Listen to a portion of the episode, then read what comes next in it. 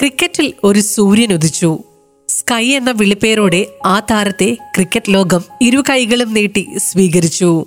The story ടെലറിന്റെ പുതിയ എപ്പിസോഡിലേക്ക് എല്ലാവരെയും സ്നേഹത്തോടുകൂടി സ്വാഗതം ചെയ്തുകൊണ്ട് നിങ്ങളോടൊപ്പം ഞാൻ നിസ. കത്തിജ്വലിക്കുന്ന ആ താരത്തിന്റെ പേര് സൂര്യകുമാർ യാദവ്. ആയിരത്തി തൊള്ളായിരത്തി തൊണ്ണൂറ് സെപ്റ്റംബർ പതിനാലിന് മുംബൈയിലായിരുന്നു സൂര്യകുമാർ യാദവിന്റെ ജനനം. ക്രിക്കറ്റിലും ബാഡ്മിന്റണിലും ചെറുപ്പകാലത്ത് തന്നെ അദ്ദേഹത്തിന് ഇൻട്രസ്റ്റ് ഉണ്ടായിരുന്നു. ക്രിക്കറ്റിലുള്ള ആ താല്പര്യം മനസ്സിലാക്കി അദ്ദേഹത്തിന്റെ പിതാവ് അദ്ദേഹത്തെ ഒരു അക്കാഡമിയിൽ ചേർത്തു.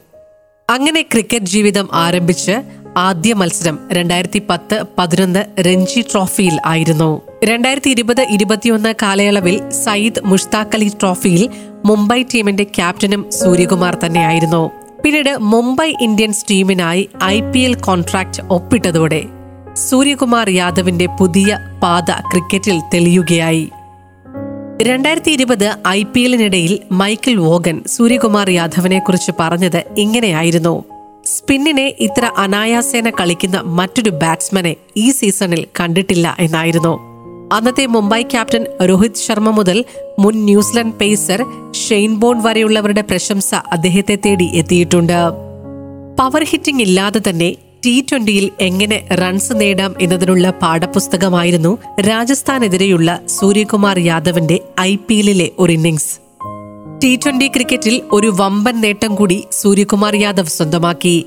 ടി ട്വന്റിയിൽ കുറഞ്ഞ ബോളുകൾ മാത്രം നേരിട്ട് ഏറ്റവും വേഗത്തിൽ ആയിരം റൺസ് നേടുന്ന താരമായാണ് സൂര്യകുമാർ മാറിയത്. ഓസ്ട്രേലിയയുടെ സൂപ്പർ ബാറ്റ്സ്മാൻ ഗ്ലെൻ മാക്സ്വെലിനെ പിന്നിലാക്കിയാണ് ഈ നേട്ടം അദ്ദേഹം സ്വന്തമാക്കിയത്. സമീപകാലത്തായി ഇന്ത്യയ്ക്ക് വേണ്ടി ഏറ്റവും സ്ഥിരതയോടെ കളിക്കുന്ന താരമാണ് സൂര്യകുമാർ. തിരുവനന്തപുരം കാര്യവട്ടം സ്റ്റേഡിയത്തിൽ നടന്ന ഇന്ത്യ സൗത്ത് ആഫ്രിക്ക മത്സരത്തിലൂടെ പുതിയൊരു റെക്കോർഡ് കൂടി താരം സ്വന്തമാക്കി.